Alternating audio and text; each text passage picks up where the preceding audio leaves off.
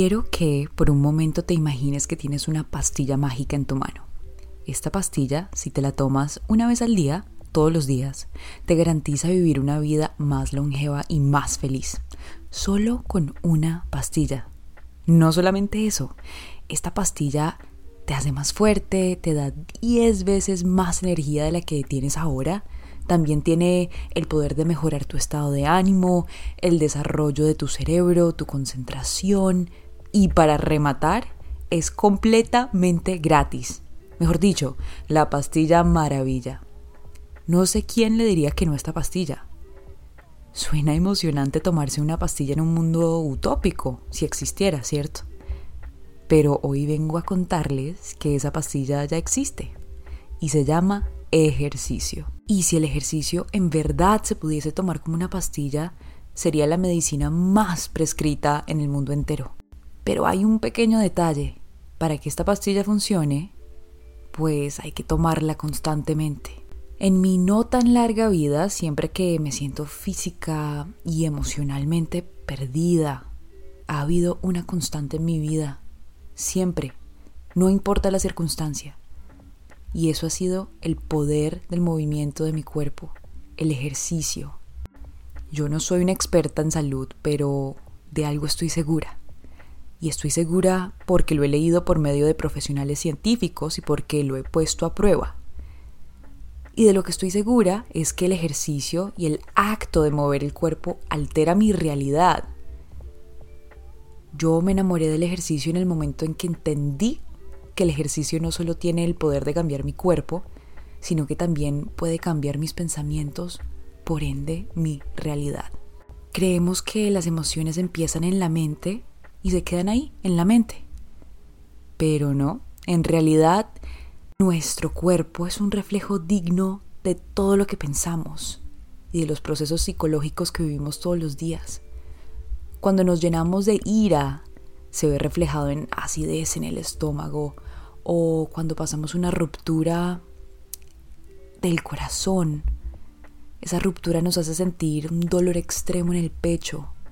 ¿Y qué me dicen de el estrés que se termina almacenando en los hombros y sentimos nuestro cuerpo tenso.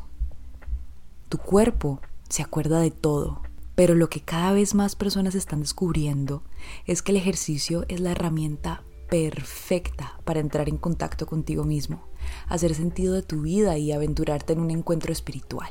Ay, pero si sabemos que ejercitarse es tan bueno, ¿Por qué nos cuesta tanto hacerlo?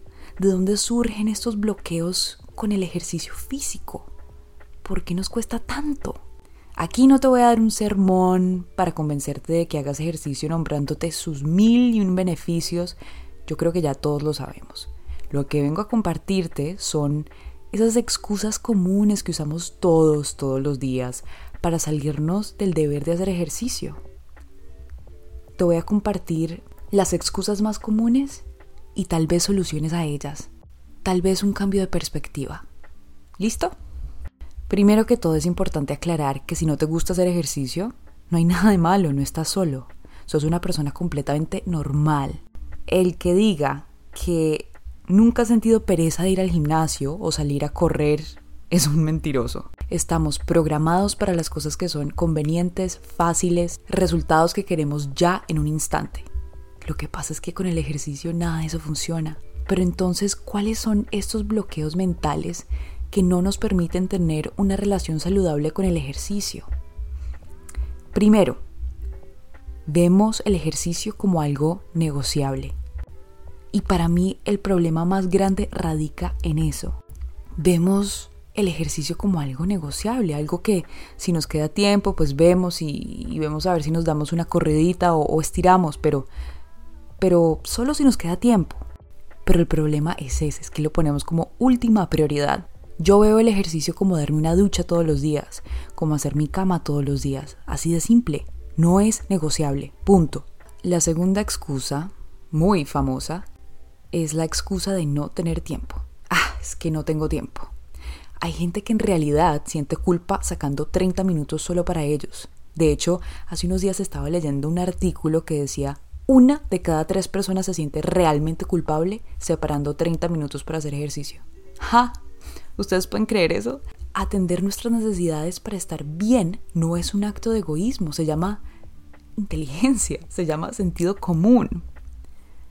Siempre que escucho que alguien dice, ah, es que no tengo tiempo porque mi vida es muy ocupada, siempre está la opción de levantarse más temprano. Se los aseguro que nadie, ni el presidente está tan ocupado para no tener 30 minutos de movimiento al día. Es que tenemos que cambiar el chip. Asegurarnos de estar bien física, mental, emocionalmente es la mejor manera de ayudar a otros. Es que es que si no nos damos amor y tiempo a nosotros, ¿cómo se lo vamos a dar a los demás? La siguiente excusa, o más que una excusa, es como un estado mental, una creencia. Y esta creencia de que el ejercicio significa castigo.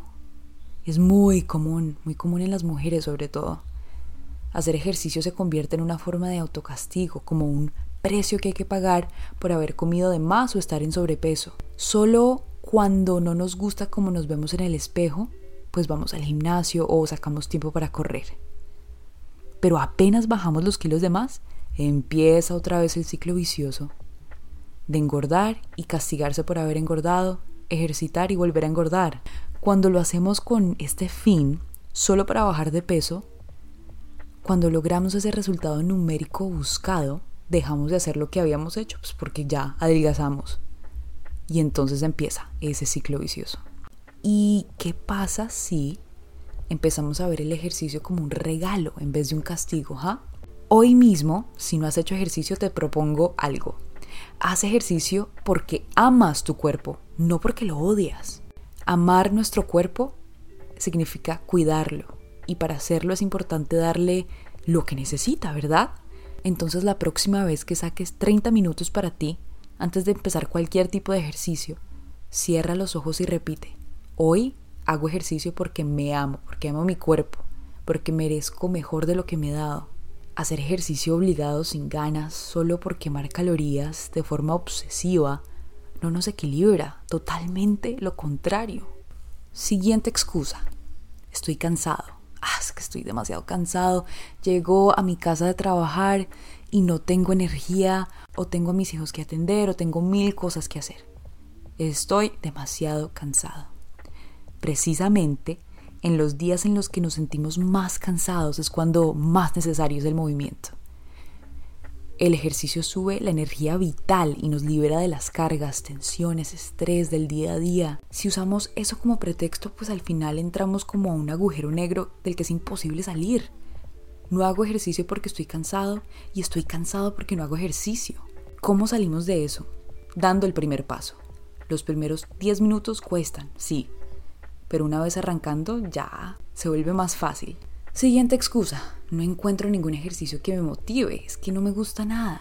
Hay muchísimos tipos de deportes para hacer. Hacer ejercicio no es solamente encerrarse en un gimnasio ni correr, hay muchas opciones. Como ejercicio físico puede servir cualquier actividad que sirva para mover el esqueleto, ¿cierto? Caminar, bailar, pasear, jugar, no sé, hacer yoga, el senderismo, excursiones, una escalada.